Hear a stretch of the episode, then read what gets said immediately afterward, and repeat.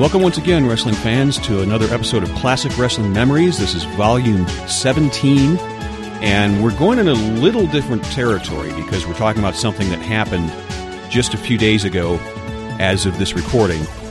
And normally we pride ourselves in talking classic wrestling, but in this volume of Classic Wrestling Memories, we're going to talk the twenty eighteen W W E Hall of Fame Class of two thousand eighteen. And some of you may ask, well, why are you talking about this year's W W E event uh, on a show called Classic Wrestling Memories? And really, when you think about it, everybody that was inducted fits the mold of what we talk about here on Classic Wrestling Memories, because we, uh, tr- my co-host, Crazy Train, uh, and I agreed that really the Attitude Era was the latest that we were going to go as far as talking anything classic. So, uh, Train, does that seem like a... Uh, suitable uh, reason to do a two thousand eighteen W W E event on a show called Classic Wrestling Memories? I, I feel so, since the bulk of the inductees this year were from that era, or at least had their, their prime money-making years in that era. There's some that were before that. Um, uh, so, yeah, I think it's classic. It's... Um, I don't know how many longer, much longer we can do these, because it could be, you know, a few years down the road and the inductees are no longer going to be, it's going to be guys from, you know, the Ruthless Aggression era and stuff like that. And it's going to get kind of beyond what we talk about. So we'll, we'll, we'll burn that bridge when we get to it, I guess. But once again, I'm your host, Seth, A K A Zandrax, from the Behind The Squared Circle dot com boards. And you just heard him, but let me introduce my co-host, Crazy Train, Jonathan Bullock. All aboard. Okay. So I got the list in front of me, and we're just kind of going to go in uh, sequential order here as they appeared in the ceremony. That we started off with the Dudleys, and they were introduced by Edge and Christian, who kind of uh, told some stories, and the Dudleys did their talking. They brought up uh, Edge and Christian and Hardy's for uh, kind of posing up there on stage, because really there was that time in the late nineties where uh, Dudleys, Edge and Christian, and the Hardys kind of were the focal point of the tag team division for W W E at the time. Is that right? Mm-hmm. And I thought it was funny that uh, D-Von did did his talking, and Bubba Ray was like, "No, no, you're just supposed to stand behind me and say and say yell testify." And and uh, D-Von said, "Well, I'm a I'm a producer now, so I get to talk." And then Bubba said, "Why did you wait until the very last day of our career to be funny?" Yeah, I, I thought that was a great comment. He, I mean, he said it a couple of times. He's like, you choose now to be entertaining? Now? I thought that was – and, you know, that's that's true, because when they did do uh, interview, going all the way back to their E C W days, you know, the stick man was always was always Bubba Ray. D-Von wasn't bad on the mic. It was just – and that, that tends to happen in tag teams. You know, I mean, look at Ricky and Robert. Ricky was was the guy who talked, not – Not not Robert. In the Rockers, it was, you know, Marty talked, not Sean. In Demolition, it was it was, you know, Axe, Bill Eadie. It wasn't it wasn't Smash or Cry. I mean, so it not the it's a very rare you have a tag team where both the guys do the talking. Uh, you know, I can think of a few. Bockwinkle, Stevens, uh, Blanchard, Anderson, but they're rare guys. You know, the, the rare cases. Anyway. Well, it is kind of a fundamental in in tag teams, like you said, you have one guy that talks and then one guy that's the better worker. Right. We all know that was essentially Michael Hayes' only point in the Freebirds, was to be the to be the guy that's, you know, stirred up all the muck, and then, you know, Buddy and Buddy and Terry had to go out there and do the work. Right. I guess the only thing that I really didn't care for uh, for their speech was when they had that uh, supposed backstage guy that that told them they were going over time or something like that, and then they they put him through the table. And it's like, I get it, I know that's what they do, but it's like, in storyline, what did that guy do wrong? You know, he was just doing I, his job. Yeah, I, I didn't even I didn't even think that much about it. I just thought, well, this is silly. This is supposed to be a night where we honor uh, competitors and and brothers and sisters from the past. And do we need to be reminded what they used to do that way? I mean, that's what the video package is for, isn't it? It just seemed silly. It seemed contrived. Uh, it's it's that that W W E mentality that I hate. Oh, we're here to put smiles on people's faces. People are already smiling that their that their heroes and villains from the past are being honored. You don't need to do a wrestling spot. Save that for the next two nights on your shows. That was just my opinion. You know, it yeah. was dumb. And I, and I, I wonder, I wonder if Bubba and D-Von, you know, even question that, because they're such good. They were, they were known for being good soldiers who would do whatever they were asked. They, I, I don't think, my opinion, I don't think they came up with it. I think it was something they were asked to do, and they're like, okay, if you want us to, you know. Yeah, yeah, I think you're right. Um, any other thoughts on their their speech? I, I enjoyed when they brought Edge and Christian and Matt and Jeff up. Of course, Matt and Jeff, I have a personal vested interest uh, in. It just, it's, it, it cannot be understated or underscored about the wrestling business that you got to have dance partners. It, it's, you know, you got to have a good dance partner. You can't, you can't get over and tell a story uh, if you don't have somebody who can help you tell that story. And those three teams were so in, inextricably linked together and told such good stories together. It only makes sense. It, it's, it's to me, it's like when you say, when you say Ric Flair, you automatically think Sting and Ricky Steamboat, don't you? Mm-hmm. Or Dusty. Same thing. Same thing. Or Dusty. Exactly. When you think Hogan, you start thinking, you start thinking Andre, you start thinking Ultimate Warrior, Randy Savage. It, it, mm-hmm. It's, it's natural. It's na- rivalries are what draw wrestling angles, whether those rivalries are over money or pride or personal issues or belts. That's what separates wrestling from all the other sports, because we are a work. We create those those rivalries and storylines. I've said it before and I'll say it again. All the other other quote unquote non-work sports, they try so hard to create those artificially in the hype leading up to the big games and the big matchups. You know, so that should tell you how important it is. Mm-hmm. Next up was Hillbilly Jim. I don't know why they didn't play Don't Go Messing with a Country Boy when he came out, because I actually really like that theme. Uh, there are some of the music from that era of W W F that the copyright stuff is kind of hinky on, because it wasn't all written by Jim Johnston. They brought in other musicians at at, at the time. And when you're dealing with, you know, uh, ASCAP and B M I, you know, copyright things can get a little funky. You, you know that as a musician, I know. So okay, yeah, yeah. It's kind of like on the W W E Network, why they dub over some people's themes here and there, right? You know, because there is there is a royalties involved. It's, it's so hard for me as a as a, as a fan growing up on the old Crockett product, knowing the old copyrighted entrance music that was used for these wrestlers, and it's just dubbed over when you watch the stuff on the network. I mean, when I hear When I hear Rock and Roll is King by E L O, I don't think of Jeff Lynne. I think of Ricky and Robert coming to the ring. When I hear Iron Man by Black Sabbath, I think of the Road Warriors. Well, that stuff's all gone. The Midnight Express chase by Giorgio Moroder was the was the perfect th- interview for the Midnight Express. But they don't play that because it's copywritten, you know? Right, right. Eye in the Sky, we, you know, that's what Ricky mm-hmm. Steamboat came out to. Yeah, it's serious. Uh, Tom Sawyer was was uh, Kerry Von Erich's old entrance theme. Everybody Wants You, which was the old theme for uh, Eddie Gil- House of Eddie Gilbert. And, and we have promised listeners in the past, and we still intend to do that that episode at some point in the future. We are going to do an episode solely dedicated to the history of music in wrestling. And contrary to what most of you think, it goes back a lot farther than the Freebirds. But anyways, a little teaser for things to come later on in the year. But as far as uh, Jim's speech, I thought it was pretty good. Uh, they did show Jerry Jarrett uh, in the crowd. And, mm-hmm. of course, I know that connection that Jim got his start in Memphis under mm-hmm. the name, get this, and I know you know, Train, but he went by the name mm-hmm. Harley Davidson. Yes, he did. He was, and he was a tag team wrestler. He wrestled with, uh, oh, what was his name? He even mentioned him in his speech. Roger Davis, I believe, was his partner's name. I, but they were a right, heel, yeah. they were a heel biker gimmick team, you know? So mm-hmm. take that for what it's worth. Yeah. And um, I'm trying to remember who else he thanked. Um, oh, Stu Hart, because, I mean, he really got polished up in Calgary. And he talked about his time up there. Um, I, I, I was really I, – I've I've never met Jim personally, uh, but I've heard nothing but good things about him from guys I respect in the business.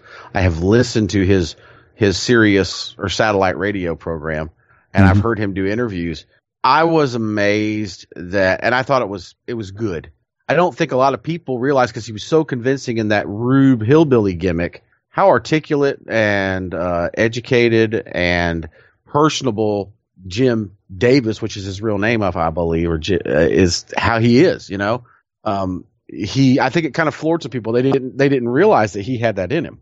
Um, I think that he's a great example of the same problem you're having with Roman Reigns right now. And I think it's something that our listeners probably don't know, and most wrestling fans don't know. It happened to Brad Armstrong. Um, a lot of guys in the locker room, they're quick-witted and they're funny and they've got all this charisma and personality. And because bookers see that backstage, they think, well, that we we need to get this guy in front of a mic on camera more often, because they're thinking it's going to it's going to show itself, you know, on the other side of the camera where the where the fans can see it. And that doesn't necessarily happen. You know, I think with every guy it's different. With Brad, I don't know what it was with Brad, if he got stage fright. With Jim, I think Jim, it didn't fit his gimmick, so he just didn't go there. And with a guy like Roman Reigns, it's just because he's overproduced. You know, I mean, everything I hear about Roman is he's like the most, uh, you know, really quick-witted and got this great personality, and they want him to bring it out on, on, on, on camera, but how can they when they're producing him, you know? Now, here's a chance for, for Hillbilly Jim, who's not having to worry about that gimmick and not being produced, because they don't produce these. They let these guys say what they want to say, and, and you see – you can see in his speech why promoters believed him. It wasn't just the fact he's a big man, and he was he's, mm-hmm. he's, he's, a, he's a big man. Only people realize how big he he's like six seven, six eight. Yeah, you know. I, I think uh, in the video bits he used to do with Hogan, where Hogan mm-hmm. was training him to be a wrestler, I think he was taller than Hogan. Yeah, he yeah. So yeah, all that helped, but when you saw the unfiltered personality of who the man was, you can see why a promoter or a booker could see this and go, there's something here. You know, there's, there's, a, there's a charisma. There's that it factor we talk about all the time, you know, and, and it's, I, I was very impressed. I was happy too, because Jim is a good old boy from the South, and, and he spent, he made his, he obviously made his most money, made most of his money, uh, playing up a, what I consider a stereotypical and somewhat negative, uh, a portrayal of a Southerner. But when you see him out of that gimmick, just because just because you got a Southern accent and you enjoy things that are, you know, typically enjoyed in the South, doesn't mean you're stupid and doesn't mean you're not articulate. I think he he showed that off, don't you? Yeah, and I'm probably going to catch some heat for this, but uh, you know, T W B P show on, on Twitter, or if you want to email me directly, Seth at a one dash wrestling dot com. Uh, it's, it's one of the things that I have noticed over the years, with the exception of Steve Austin and possibly Jeff Jarrett. Mm-hmm. Where's the Southerner that is put is given a serious push that isn't a comedy gimmick? Maybe J R and the King, and even them. How do you change the King? Because Lawler's just Lawler, and J R was still uh, humiliated some. I mean, for God's sakes, they mm-hmm. made him join the Kiss My Ass Club in his hometown in Tulsa, or close to his hometown. You, you, right. it, they do, you know. I mean. And even Jarrett, to a certain extent, with that country music singer gimmick, and we'll get to Jeff in a little while, that was kind of a, a rib. And it, for God's sakes, Vince was born and raised in North Carolina. He's a Southerner. Mm-hmm. Uh, I mean, Cornette probably not, but I mean, that's part of Cornette's charm. What are you going to do? Cornette kind of like like like Lawler. By the time you got there, everybody knew who he was, and so they you, you get what I'm saying, you know? Right, right. But yeah, you're right. They don't. They don't. They don't. They don't. They put Dusty in freaking polka dots, for God's sakes. Mm-hmm. and, and I'm going to catch some heat for saying this, uh, because it's going to seem like it's coming through, because I'm a Southerner who grew up on Southern wrestling. Outside of the Calgary guys, outside of the outside of the uh, of the border guys like the Guerreros and Rey Mysterio that had the lucha influence, how many great pro wrestlers came from outside of the Southeast, either got trained here or from here? Ten percent maybe. I mean, I, I, you tell me. Yeah, I don't I, I, I, I, I can't think of any. I mean, there's, I mean, there's, there's always going to be guys. I mean, Cena is from, you know, up north, and, and, and Bruno was from up north. There's, there's great stars from south or north of the Mason-Dixon line. But even the ones that you don't think of as Southerners are probably are, are from the South originally. Minneapolis has a lot of guys, you know, that we've talked about that with, with Rick Rude. But I mean, I, there's just so many people that are from here. You don't even realize they're from here, because they're from the South and they're stars. You know, I mean, you don't think of – I'm trying to think of a really good example. I mean, Hogan's a great example. Hogan's from Florida. You don't mm-hmm. think of, of of Hogan as a Southerner, but he is. So anyway. But one last thing I'll say about Hillbilly Jim. Now, I've only ridden through Kentucky. I haven't really spent mm-hmm. any time there. Right. He represented Kentucky so well. I, w- I just want to drive down to Kentucky and just get in a log cabin or something like that and just spend a few days. Are you saying that he's a much better representative than, say, oh, Jim Cornette, who's probably the other most famous Kentuckian yeah. from in the wrestling business? Well, one was a career babyface, one was a career heel, so, you know. Uh, any other thoughts about Jim's speech? No, just I was I, I enjoyed it thoroughly. I, I liked I liked it. I thought it was the right length, and and just boy, he makes you want he makes you kind of want to go back and watch his stuff now. I mean, that's what kind of the whole right. point of this is, isn't it? right, right, exactly. And it's funny you brought up the length of it. I, I was hearing criticisms, and we talked about it on the Wrestling Brethren uh, podcast that uh, there were there were some of the co-hosts there thought it was too long, and I'm like, I didn't think it was too long, you know. But no. you know, I guess I was just kinder to it than than some the people. only the only the only one I can think of that ever went probably too long. There's two that come to mind, Mister T's, but then it kind of became a parody of itself as it went on, and and that, that made it more enjoyable. And Lita. I think we all realized after Lita's uh, acceptance speech why she was not given a mic much in her career, and mm-hmm. it just rambled and rambled and rambled. Now, there have been ones that have been very, very long, like, oh, Ric Flair's, but it was so damned entertaining you didn't care, you know? Right.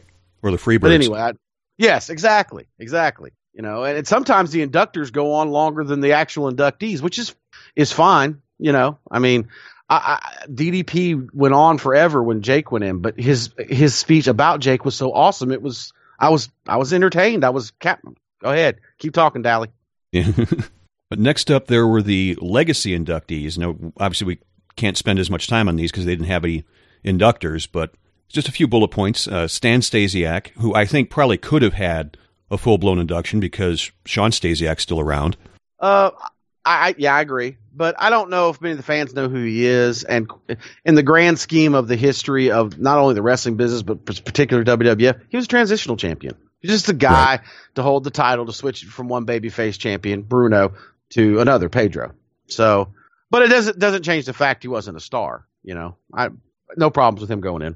Right. Stan beat Bruno to end Bruno's second reign, right? I believe that's correct. Yeah, it was Ivan, Ivan ended the first, and he ended the second. El Santo, who I think anybody who knows any history about wrestling knows, uh, and he goes back to the fifties, I want to say, and he used to do movies playing basically a superhero version of himself. Exactly. I, I, I've said before um, that W W E made a lot of good with me, with me personally a few years ago when they started the Legacy, and the first person in the Legacy class was Luthez, because I've always said, you know, if you – any – organization or group that claims to have a professional wrestling hall of fame cannot call themselves that unless Luthez is in it. Well, that's just one name. There's about ten to a dozen names that if you don't have these ten to a dozen names in your hall of fame, then you're not truly a professional wrestling hall of fame, in my opinion. El Santo is on that list of ten to twelve people. Uh, mm-hmm. No bigger star has ever been produced by the, by the country of Mexico. None. Um, You know, and, and, and I don't see as, as hot as, as wrestling always is in as south of the border. I don't know if there ever is going to be another El Santo in Mexico, quite frankly. And he's just larger than life. He was huge to that. So he's he's a definite. I mean, he's maybe we need to do an episode on the list of guys that have to be in, in a Hall of Fame to call the Hall of Fame. It would be, yeah, that would be your, pretty entertaining. Yeah, you, you make your list, I make mine. Right, we got about ten to a dozen guys each, you know, and if you and I can tell you right now, you are, you know, spoiler or El Santo and Luthez are are, are on. I'm pretty sure they're on your list too, so we probably agree on that one. Yeah, agreed. Uh, Jim Londos, and he goes back to around that Goldust Trio era, right? A little bit after. Okay. He was kind of the the era the era era era between between Goldust Trio dissolving and then the rise of Luthez. And the interesting thing about Jim Londos is this. If you ingest, because he, he was actually a bi-coastal guy. He was a star in New York and in Los Angeles, which was unusual back then. He's another one that people need to go and look at the history books. You can talk about that record run that Bruno had selling out, you know, consecutive sellouts of the Garden. Uh, you can talk about all the money that Hogan and Austin both made. I think if you adjust for f- inflation – there are some metrics that will put him at the top as the highest grossing talent ever in the history of professional wrestling because of his bi-coastal nature and being on top in both both coasts for a pretty long time. And he's just a guy people don't ever hear about. That that in and of itself should put him in a Hall of Fame, you know? And here's something to think about because we're talking, what, forties, early fifties? uh, the mid mid thirties to to mid to late forties. Okay, so he was a star on both ends of the continent before television, before jet planes. So if he flew, it was in a propelled plane. Yes. Yeah. Uh, and what do both New York and, and Los Angeles have huge uh, ethnic communities of? Greeks. And he also would go to Greece and wrestle there too, as a, as a as a you know a conquering hero. So yeah, I, I I've looked at that before. The metrics. Uh, it was a interesting article, and I can't remember which one of the newsletters it was. If you ingest it for this was pretty soon after Steve Austin's rise, meteoric rise. That if you if you adjust all of them for inflation, Jim Londos is the, is the highest drawing talent ever in the wrestling business. Like I said, that includes Hogan, that includes Stone Cold, that includes Gorgeous George, that includes Lawler in Memphis, that includes, you know, a lot of everything. El Santo in Mexico. That's amazing when you think about it. And speaking of uh, ethnic, ethnicity, uh, next on the list is Sputnik Monroe, who really uh, was huge in that civil rights era, right? Oh, yeah. If you want any more information on how it's Sputnik, you need to go back to our uh, episode. I think it was number, was it number seven or number eight? Where we had on Dan uh, Dan the Dragon Wilson, and we discussed the Great Memphis Split and talked about some of the past heroes of the Memphis territory and Sputnik. We had a nice little talk about him and how important he was to that. He segregated wrestling in the city of Memphis before the Civil Rights Movement or during the Civil Rights Movement. Think about that. He integrated it. He ended segregation. That's amazing. It is volume six is the Great Memphis Split. split. So next up, a, a name that a lot of modern fans will recognize, at least the last name, and that's Boris Malenko, who is, of course, the father of Dean Malenko. Mm-hmm. Uh, a lot of people think that Ivan Koloff kind of invented the Russian chain match. Oh, no. Boris Malenko did. The professor, Boris Malenko, who was a huge star here in the Carolinas uh, in, in the seventies. That time frame when uh, George Scott came in and decided to change the territory from a tag team centric to a single centric. He was a, a manager. Uh, he managed uh, Bill Eadie in his first gimmick as Bolo Mongol, the uh, the Mongols. Um, great, vicious foreign heel, um, and isn't even Russian. He's actually Jewish, and I'm not sure where he, uh, I can't remember where they're, where he's originally from. But on a personal note, uh, the guy who ran the the guy who ran the wrestling school I went to. Uh, Brody Chase was trained by Boris Malenko. Boris trained a lot of. If you were trained in Florida in the seventies or eighties and you weren't trained by Hiro Matsuda, you were probably trained by Boris Malenko. So, all right, next on the list, and this is a guy I don't think either of us know that much about, but mm-hmm. Dara Singh. All the thing I know about him is what Dave Meltzer has written about him in The Observer. Uh, but. I know India is a country that historically, going all the way back to the pioneer days of wrestling, uh, has has a love for wrestling. The culture itself, you know, amateur collar and elbow style, catch as catch can, is popular and has been for millennia in India. So if he's the biggest star in that country of all time, that that's pretty impressive. So, you know. And he was elected into the Wrestling Observer Hall of Fame in nineteen ninety-six. So there you go. And that was the inaugural year of the Hall of Fame, if I remember right, for Dave. So there you go. We, we've mentioned him twice before, but Hiro Matsuda. And he's another mm-hmm. one. You probably could find people that could induct him and find people that could do the acceptance speech. But sure, uh, he really was probably more known as a trainer. I think just the, the people that he trained, but he also had that successful in-ring career. And uh, Hulk mm-hmm. Hogan, to this day, will tell the story about how Uh, Hiro broke, broke his ankle training. Mm-hmm. He trained, he trained Luger. He trained a lot of guys. But I had to laugh in the little video package they had when they said he was a beloved star in Japan. No, he wasn't. He couldn't get over in Japan. He only worked there for like five years at the beginning of his career and came over here to get over. he, he lived in Florida, right? Yes, he moved here. He never went back. He, he, he, you know, he was one of the early guys to come out of the out of that. I think it was Inoki, that the organization he trained with, not Baba's. But he couldn't get over there. He he worked over here and toiled in the in the preliminaries for five years. And said, you know, and he came over here and he liked it. And you know, it was easy in that time period to be the evil Japanese heel. He did it well, and there you go. And he had a quite a successful career in Florida for Eddie Graham. You know, as as a, as a, that evil Japanese heel, that was just a thing back then. Different time, folks. It wasn't quite politically correct back then. And, and and let's be honest, the the wounds and memories of Pearl Harbor and the Japanese being our enemies in World War Two was not that far removed, especially for some of the older fan base. And remember, he wrestled well into his fifties, if I recall correctly. Oh, yeah. Oh, yeah. Oh, yeah. Oh, yeah. He was a shooter. Make no bones about it. Hero mm. could tie you up. Hero could tie you up. All right, moving on. The next entrant, uh, a name we both know. Well, you, you know better than I, but I've heard I've heard the name dating back to the aftermags. But Rufus mm. R. Freight Train Jones. Oh, well, I don't. You know, with him and the Singh, not saying this, the, the Singh gentleman that I don't know that much about shouldn't have gone in. Some of the political correctness comes through sometimes. You know, every year they have an African American inductee, and I'm not. I'm not. You know, once again, if you want to complain, cra- Crazy Train underscore J B on Twitter. Um. It's, it's, it's, I loved Rufus and he was, he was one of my favorites as a kid, but he was not a good worker. He was not a big draw anywhere. He, he just, they're going to run out of these, these guys that actually had main event runs of African American uh, descent eventually. And then I don't know what they're going to do in the W W E. Just, you know, that's the problem with being politically correct. You're, you're, you're painting yourself into a corner. But with that being said, you know, Rufus, Rufus, he was charismatic, couldn't, couldn't work a lick. But, uh, you know, he, he was he was over here in the Carolinas because he is from here. He is from a little small town uh, down near the coast, about forty miles outside or eh, sixty miles outside of Myrtle Beach called Dillon, South Carolina, which happens to be the hometown of my best friend from high school's father.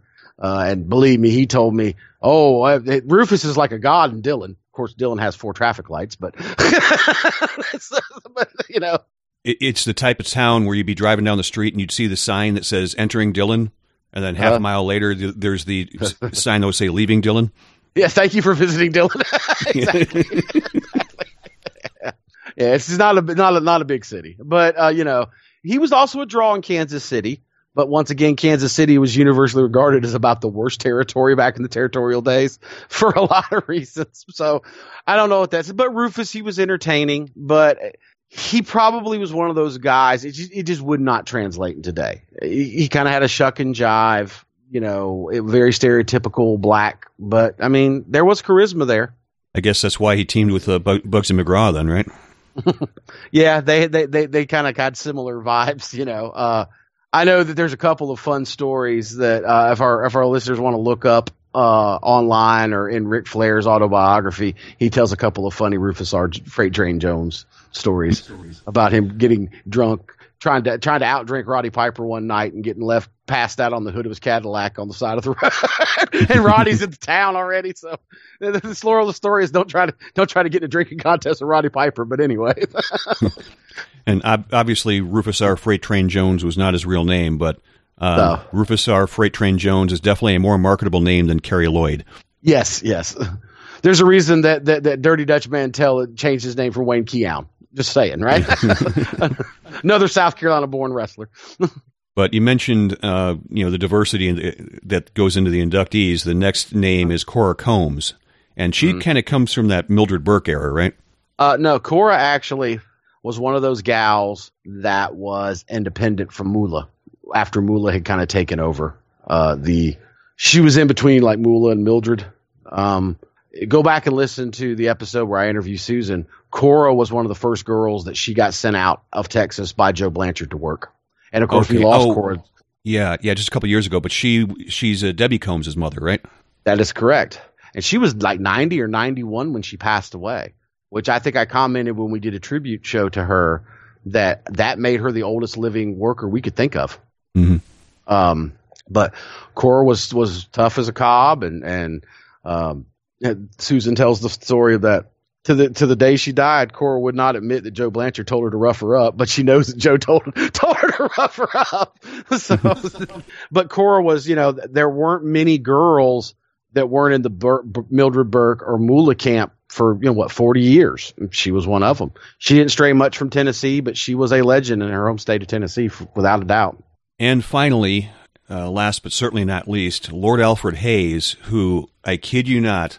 They said best remembered as Vince McMahon's sidekick, and I just wanted to smash my head against large iron objects when I heard that.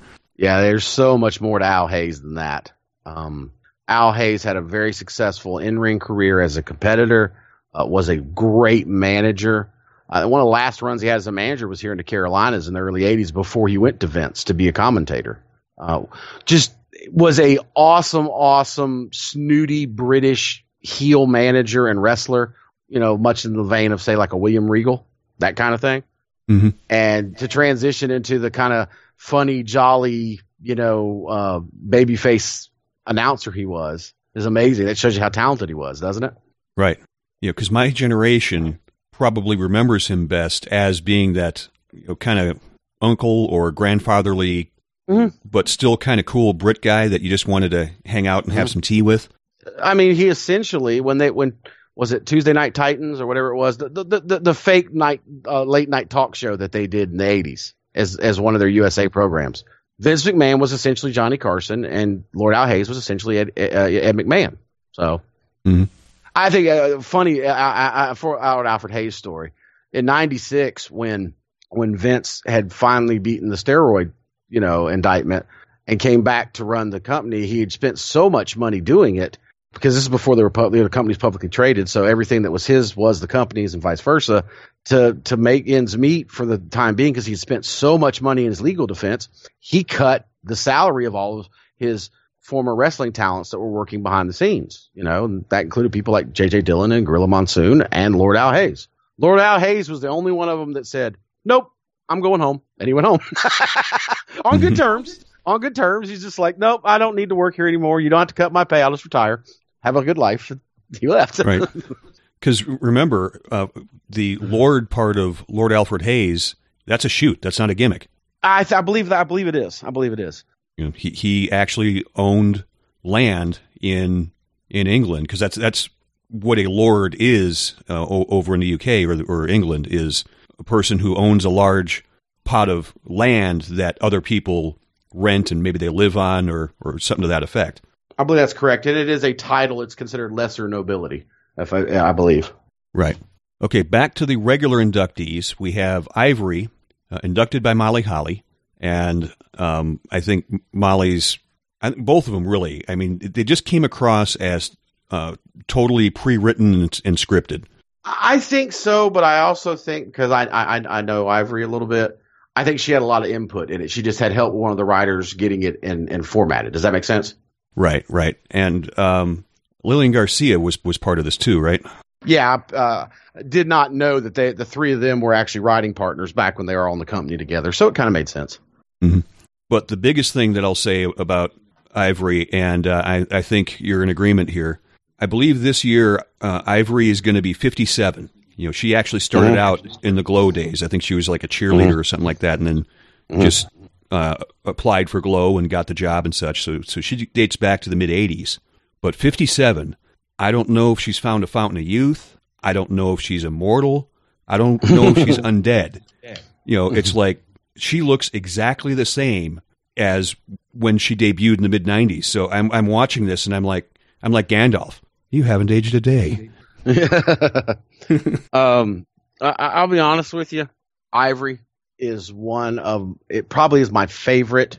And I don't mean this as a judging by in work in ring work. I mean as a person is my favorite female personality in our business uh, from a more modern era. Most of our listeners know that my mentors were from the era of girls before her, the Susan Greens, the Judy Martins, the Leilani Kais, even a little bit Moolah, you know. So she, I have always had a close tie to the women's re- wrestling scene because of that. She is my absolute favorite one as a person. I like Mickie James, who I know fairly well too, a lot, but she's just the sweetest. And part of it, she's like me. She don't ever shut up and she's full of energy. So that's probably part of the reason we get along.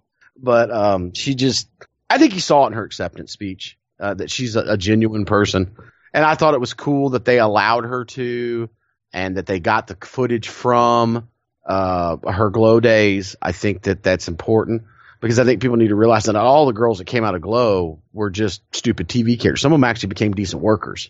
And how cool was it that she brought her old tag team partner, teen, uh, uh, Ashley Cartier, with her and she was in the crowd? That was that was neat, you know. Uh, mm-hmm. From a guy who wrestled in a tag team for a long time, if one of you breaks out and has success, the other one doesn't, you can sometimes forget them. Don't do that. And she didn't. And that was so cool to me. That was, you know, once again, I'm just, as, as I saw her mention her and then they, the camera moved and showed Ashley in the crowd, I'm going, this is why I love you so much. You know, I was reminded why I liked her and why I got along with her, you know? And long before Trish Stratus came along, uh, mm-hmm. you know, she, she was in Glow, meaning Ivory. Uh-huh. She was under the name Tina Ferrari, and Ashley Cartier was her partner, and they were known as T N A. In the right. nineteen eighties. Right. And, and actual wrestling women wrestlers, okay? Uh, she was probably, in my opinion, the prettiest of all of them from that era, other than maybe Trish Stratus. She's just a beautiful woman. Mm-hmm. There's Deborah and Liz, Miss Elizabeth and, and Sierra, and they're all beautiful. They're all beautiful women, okay? I'm not – but they weren't actually wrestling. Well, Sherry was, but you know what I'm saying. Because mm-hmm. it was it was one of the Guerreros that – did all the training for the Glow Gals back in the day, right? Uh, uh, Mondo did most of it, but Hector would come in and help him from time to time. You know, trained by a Guerrero, you know. I don't think you can get a much better no. trainer than that. Nope. Nope. Uh, next up was Kid Rock, who was inducted by Triple H. And it's hard to believe Kid Rock's been working with W W E for twenty years because uh, Devil Without a Cause, I think, is twenty years old this, this year, right? Mm, something like that, yeah. Sounds about right. But... Uh, what's funny is, uh, I mean, Triple H did a very respectful introduction, and uh, Kid Rock's speech, I think, was maybe five to seven minutes. He he was definitely the shortest inductee. I think his uh, acceptance speech was shorter than Triple H's induction. Probably. You know, everybody complains about the celebrity wing. I don't know why. It doesn't bother me, and, and I was in the business, you know? And uh, I understand it started out as a as, as a ha-ha joke by putting Pete Rose in, since everybody knew he wasn't going to go in the Baseball Hall of Fame, which is a, a travesty. We will discuss it another time. He's a baseball fan, I'm sure, have an opinion on that as well. Uh, but anyway, mm-hmm. um, it's a it doesn't bother me, and I wish people would get past that. And especially, it seems to be. If you don't like a particular person that they induct for their work outside of wrestling, then all of a sudden they shouldn't go in. Like I know people that hated Snoop Dogg because they're not hip hop fans. I know people that didn't want Kid Rock because, you know, they don't like him as music. It doesn't matter. He's worked with the company for twenty years. I mean, he's, he's let it go. I am, and other than Mister T, and even his, I don't think was disrespectful in, by any stretch of the imagination. Sometimes, the celebrity inductees are the most respectful of all the inductees in a, in a particular year. They all seem to be – it is – wrestling is entertainment, you know. And I thought Kid Rock's acceptance speech and how he related wrestlers and the and being on the road to a, a touring musician like himself, mm-hmm. he gets it, gets it, you know. I mean, he's like there was a bond there. I don't go in the ring and abuse my body like you guys do, but I, I appreciate and respect what you guys are doing, you know. And one thing for all, whether you like Kid Rock or not, look it up. It's well documented. He's very dedicated to his to his children. You know, he's very dedicated. Little inside note: he own when he tours. Now that he's powerful enough and big enough to really have a lot of say in how his tours go, he only does shows two nights in a row. The reason why is he takes the third night off, and no matter where he is, he flies back to Michigan to spend the day with his son. I think that says a lot about him as a as a man. You know. So yeah.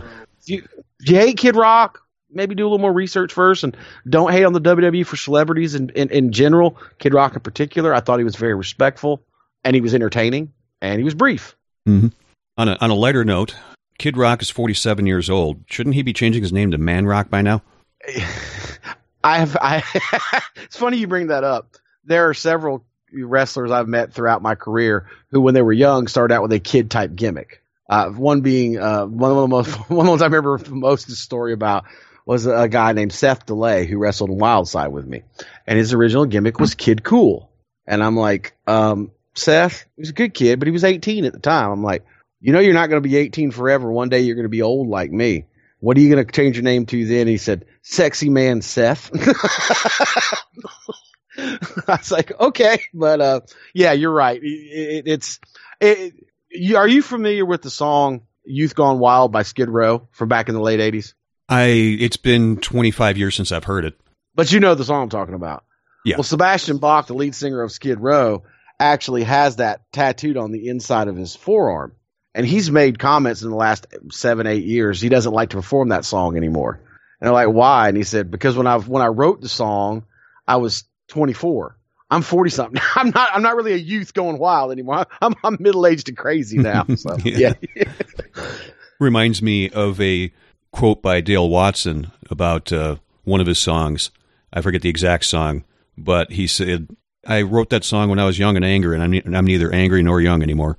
Exactly. now, now I'm old and angry.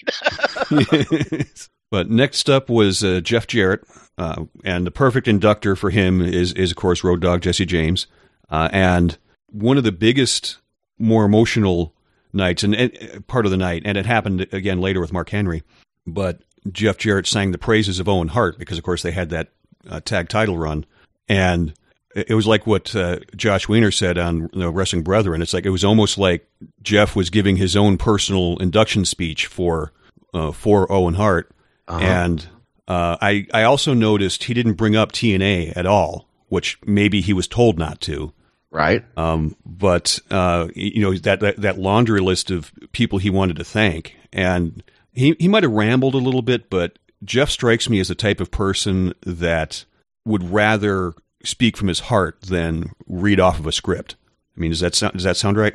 Yeah, I, I see where you're coming from. Um, he's old school. And of course, cutting promos is back in the day where they weren't scripted. And that's the era he came up in and how he was raised. Um, I, I said before, I don't know if Jeff Jarrett is Hall of Fame for me, but for the W W E. Yeah. Cause he had a successful run there.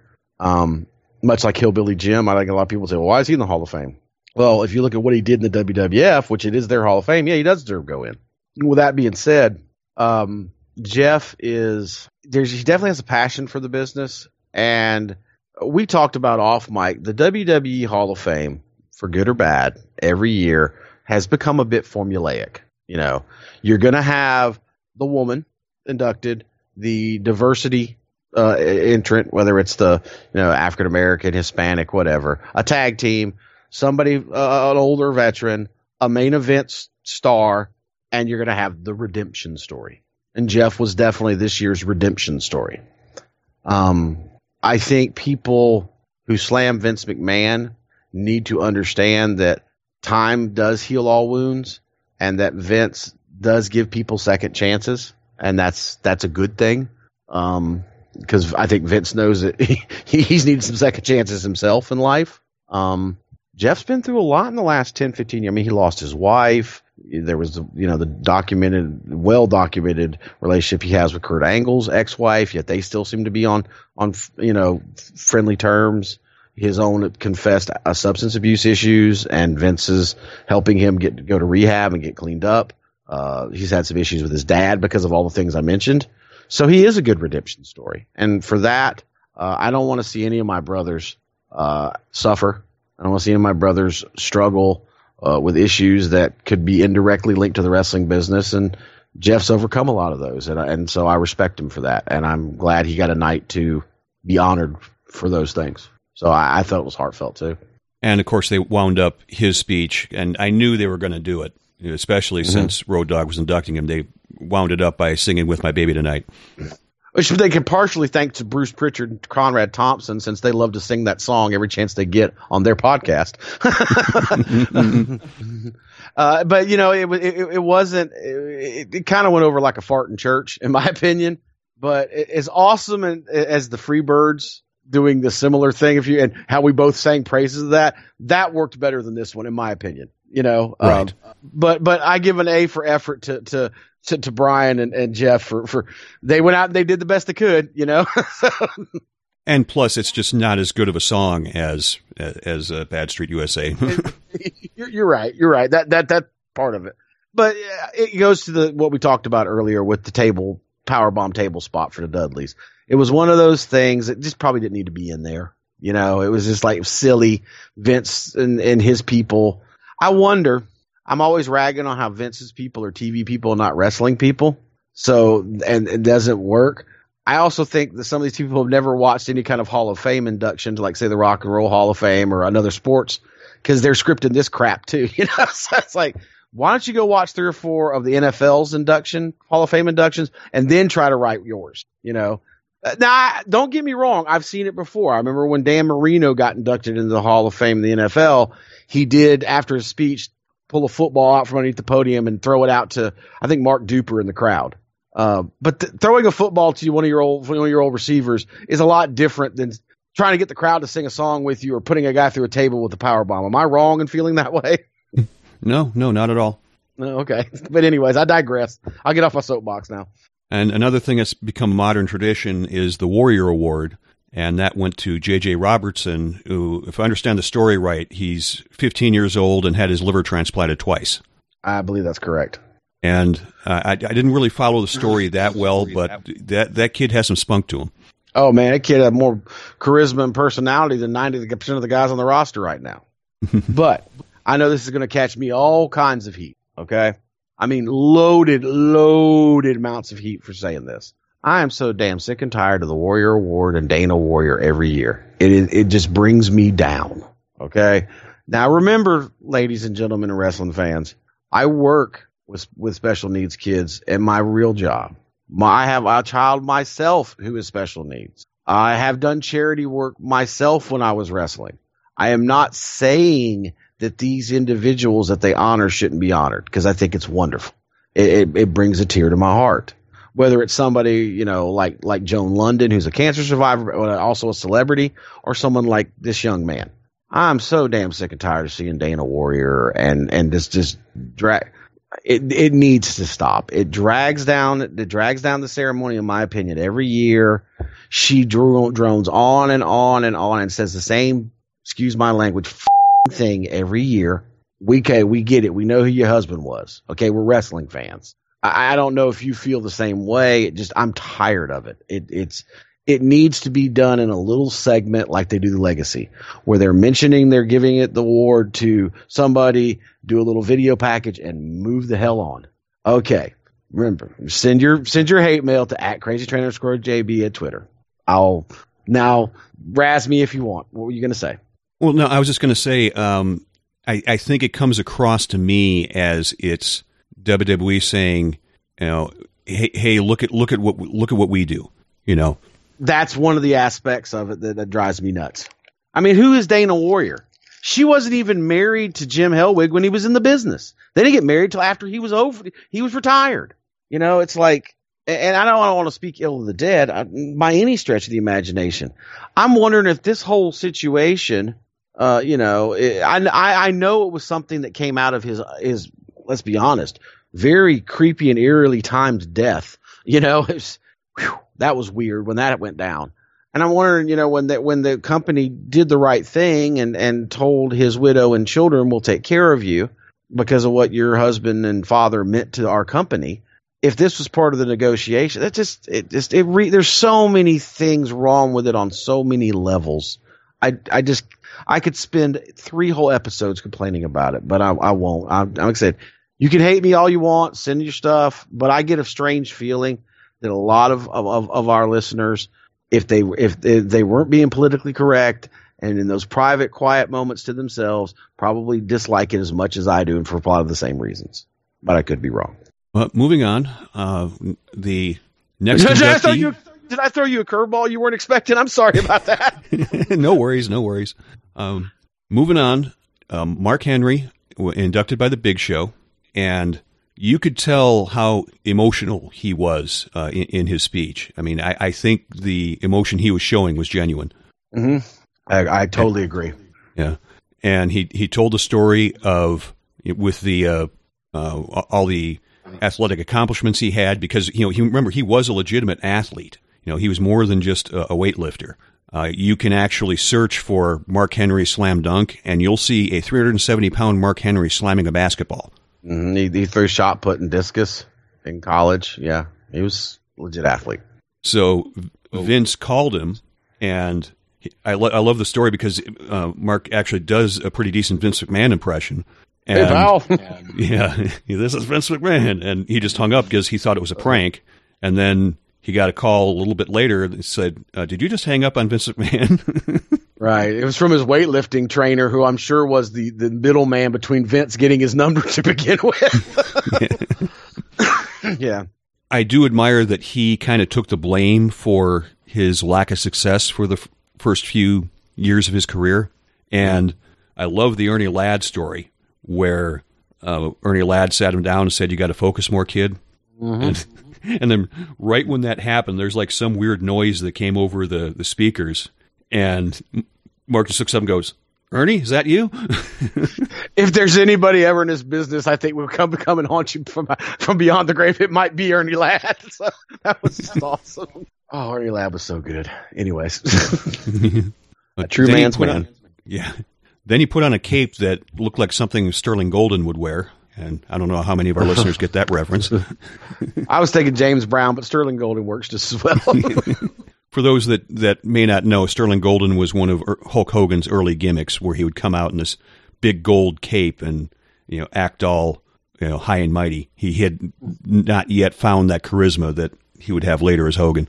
Think of the early stages of the Thunderlips character from Rocky three, and you, you about got it. In right. Look and, and demeanor. Yeah, but the, the reason he put on that cape was because he went back into his uh, sexual chocolate gimmick and yeah. cut promos like that. Um And he did mention and thanks uh, one of your friends, uh, Ron Simmons, who, mm-hmm. correct me if I'm wrong, is the first recognized black world champion, because Bobo Brazil's correct. N W A title win is not officially recognized. That's correct. And and I think some of the other guys were prior to the N W A, so they were called world titles, but they were really regional titles. Guys like, I think, Sailor Art Thomas and Bearcat Wright. But he wound up his speech by doing kind of an inverse of his fake retirement speech from a few years ago, mm-hmm. uh, basically going into promo mode, uh, challenging a- AJ for the world title, saying he'd take Roman Reigns' t- t- uh, title shot, and I think he trash talked Cena, and he just stops and says, "No, nah, I'm just kidding." He takes off the jacket.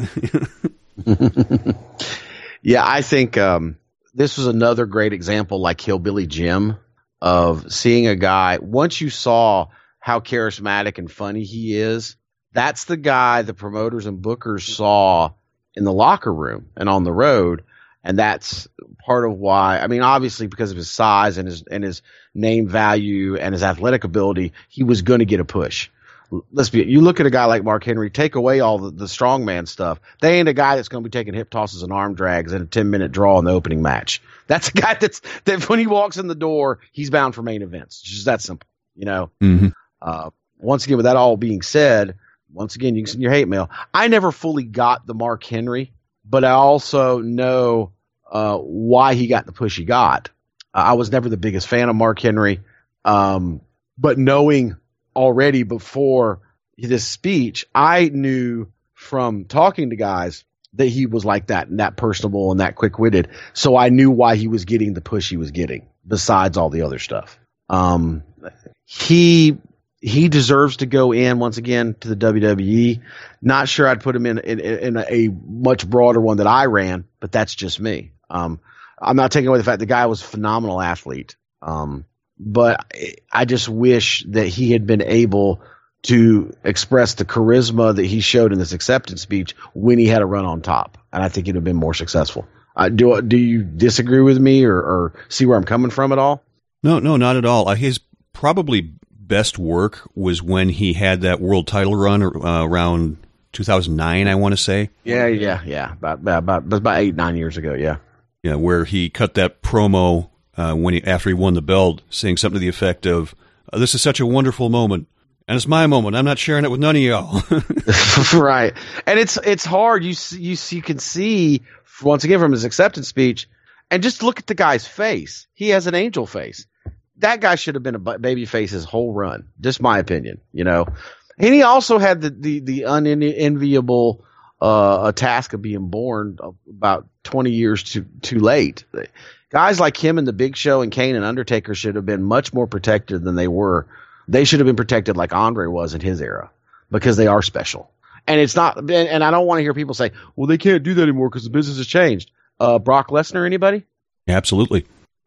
A guy can be as protected as, as a promoter and a booker want to protect him. That's all I'm saying. And he also brought up Owen Hart, because I guess he, he... Oh, yeah. He, he trained for a year and basically worked for a year uh, up at Stampede, and basically stayed, if I understand it right, essentially stayed with the Hearts for a year. Mm-hmm. That's right. He made the comments. He learned how to. He learned. He had. He learned a lot by learning how to babysit the Hart kids. Whew.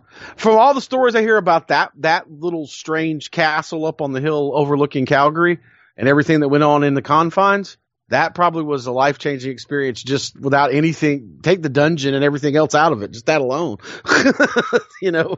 And I also thought it was funny uh, that his son was dressed up like Mark was when he gave that fake retirement speech. Yeah, yeah, that that that that salmon carnation pink kind of uh, sports coat. that was that was awesome.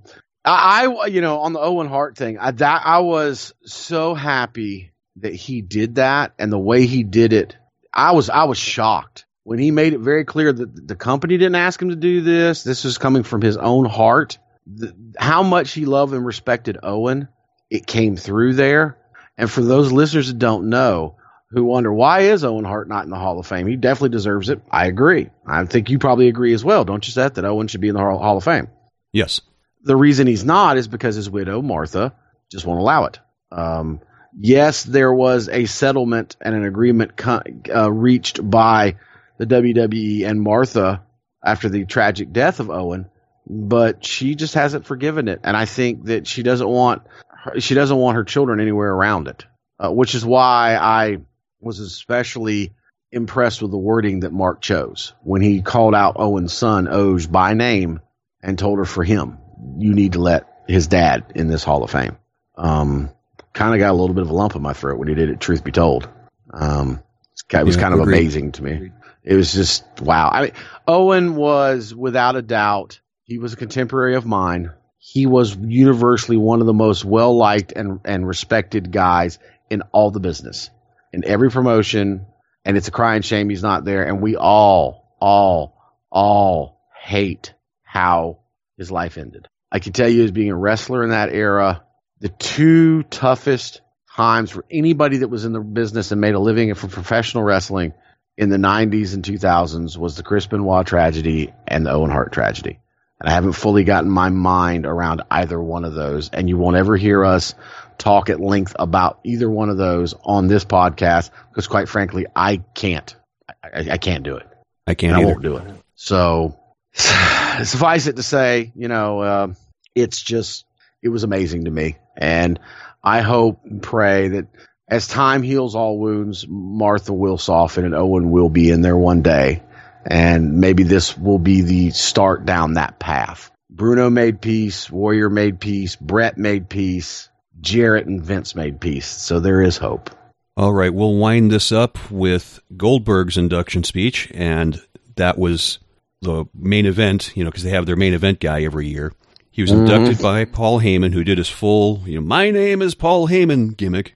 Mm-hmm. And I, I love how he said, kind of melding Uh, the wrestling world and reality together, where he said, you know, why mm. am I indu- inducting Goldberg?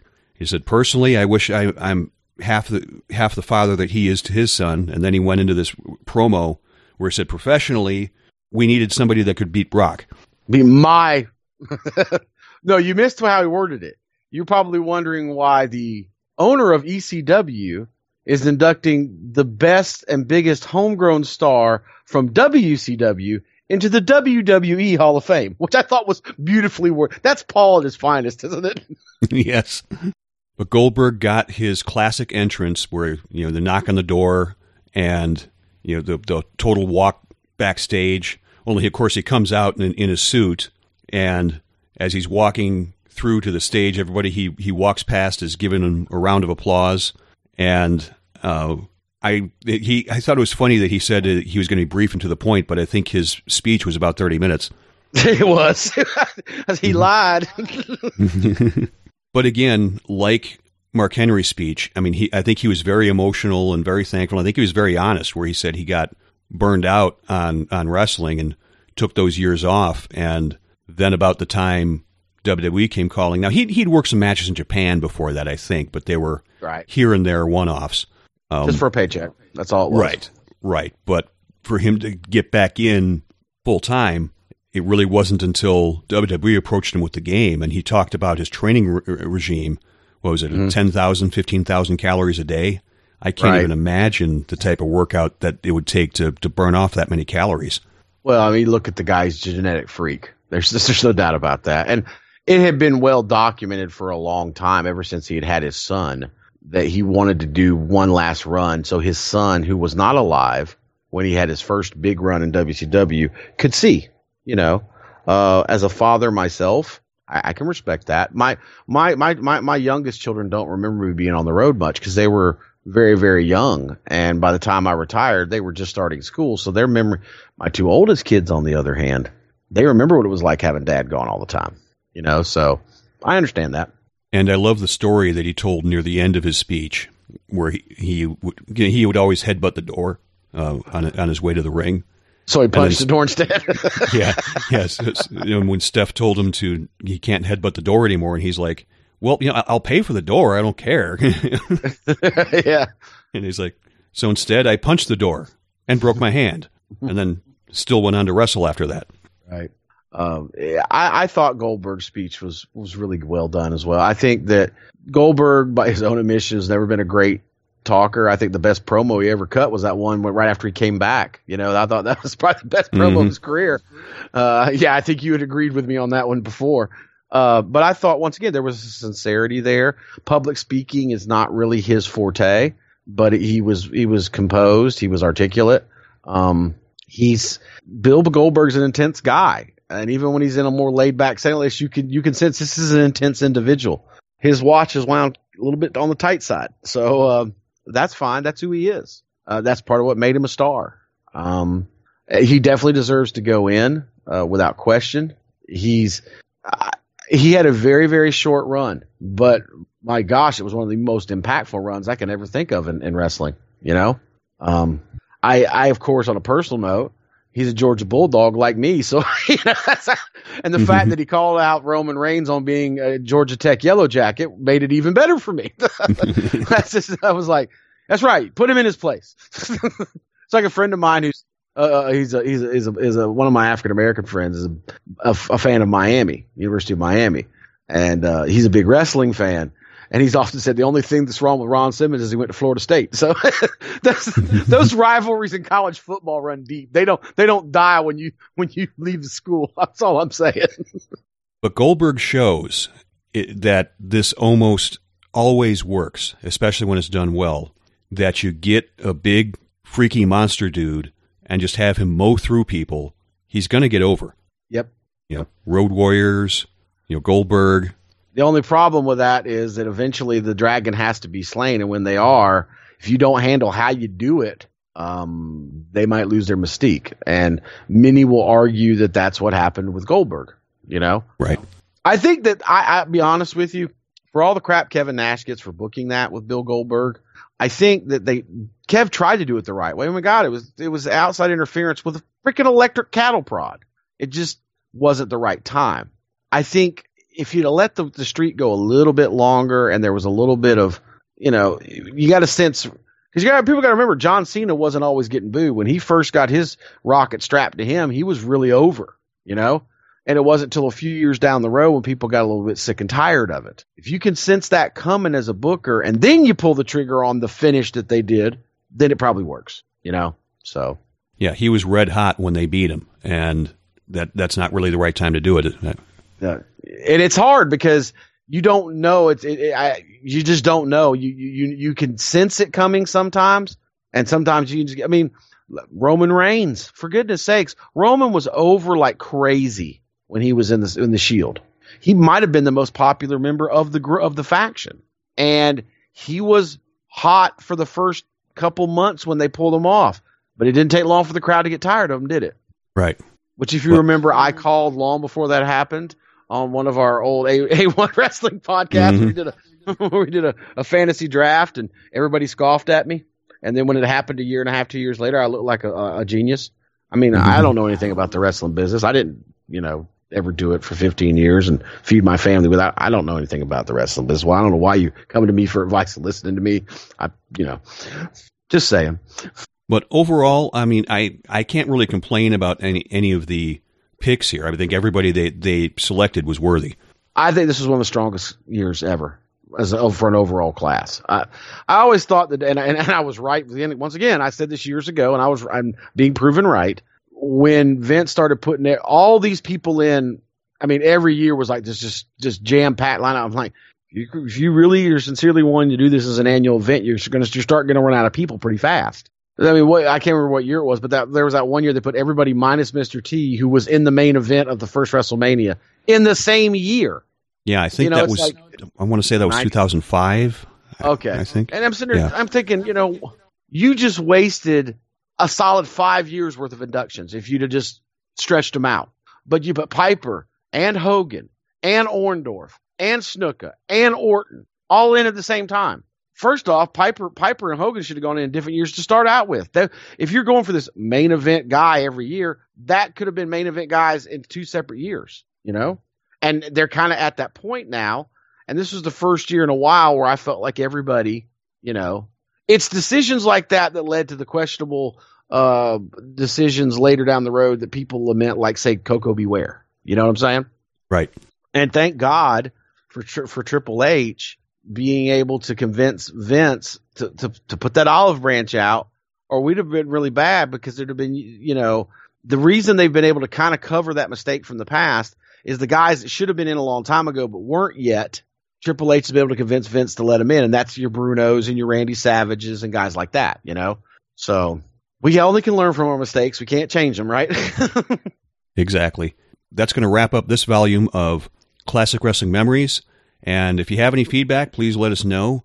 Uh, the Twitter is T W B P Show, and the the Facebook is A one wrestling dot com. You can also post uh, for for the episodes. We do have uh, Facebook posting available for each of our volumes at classic wrestling memories dot com.